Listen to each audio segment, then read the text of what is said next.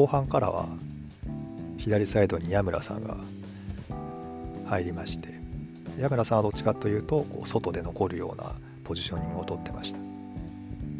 まあ、そのせいか堀米さんは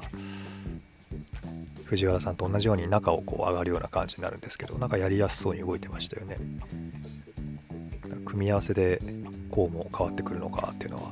なかなかま面白い感じでしたけども、まあ、点が入らないまま進むんですけども。相手の4バックがスライドで動いてくる。守り方をしてされてるわけなので。スペースが開かないですよね。なので有効なのはこうその4人丸ごと飛び越えたらクロスボールっていうのをつまりファーサイドに送り込むっていうのがま有効なんですよね。で右でこう押し込んでおいて左側に長いファーサイドへのボールを送って左側の選手がまあフィニッシュっていうのが何本か見られてああ決まったかなっていうところではあの決まらなかったんですけどもそんな形でチャンスは作れていました。しかし点が入らない。うん。悪いゲームじゃなかったんですけどもね。得点が取れなかったっていうこととホームだったのになーっていうことで勝ち点1でなかなか満足しづらい。そんな第20節でした。まあアルベル監督は前半は課題を見つけながら成長していく期間なんだっていうことを言っていたシーズン前から言っていたわけですけども課題を課題が毎試合こう見つかってそれに対しての修正のチャレンジをして後半戦ですかね。同じ相手と2試合やるわけなので前半戦でうまくいかなかったところを修正しながら、え、後半は結果にこだわるっていうんでしょうか。勝ちをちゃんと拾うっていうサッカーをしていかなきゃいけなくなるんだろうなと思っています。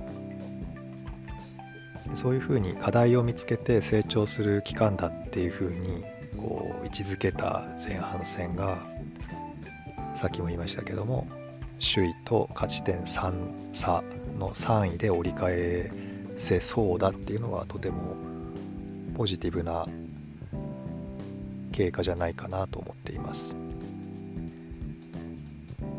そして次節。第21節はですねその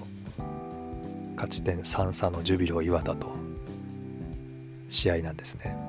アウェーなんですけどエコパスタジアムって言ったかな静岡の。そこで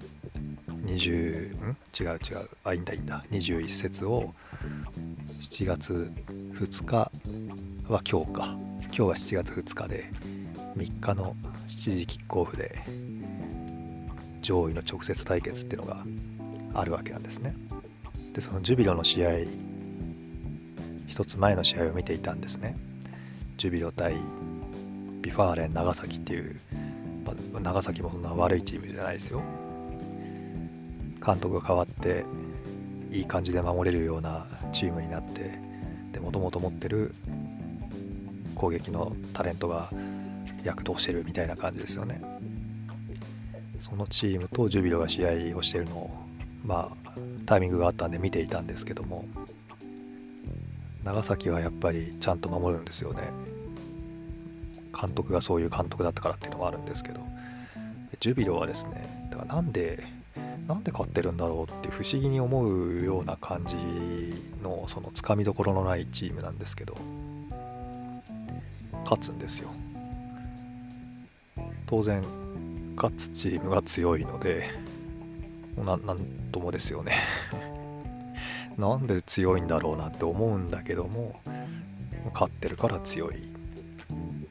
そのチームと今度試合をするわけです。Thank you.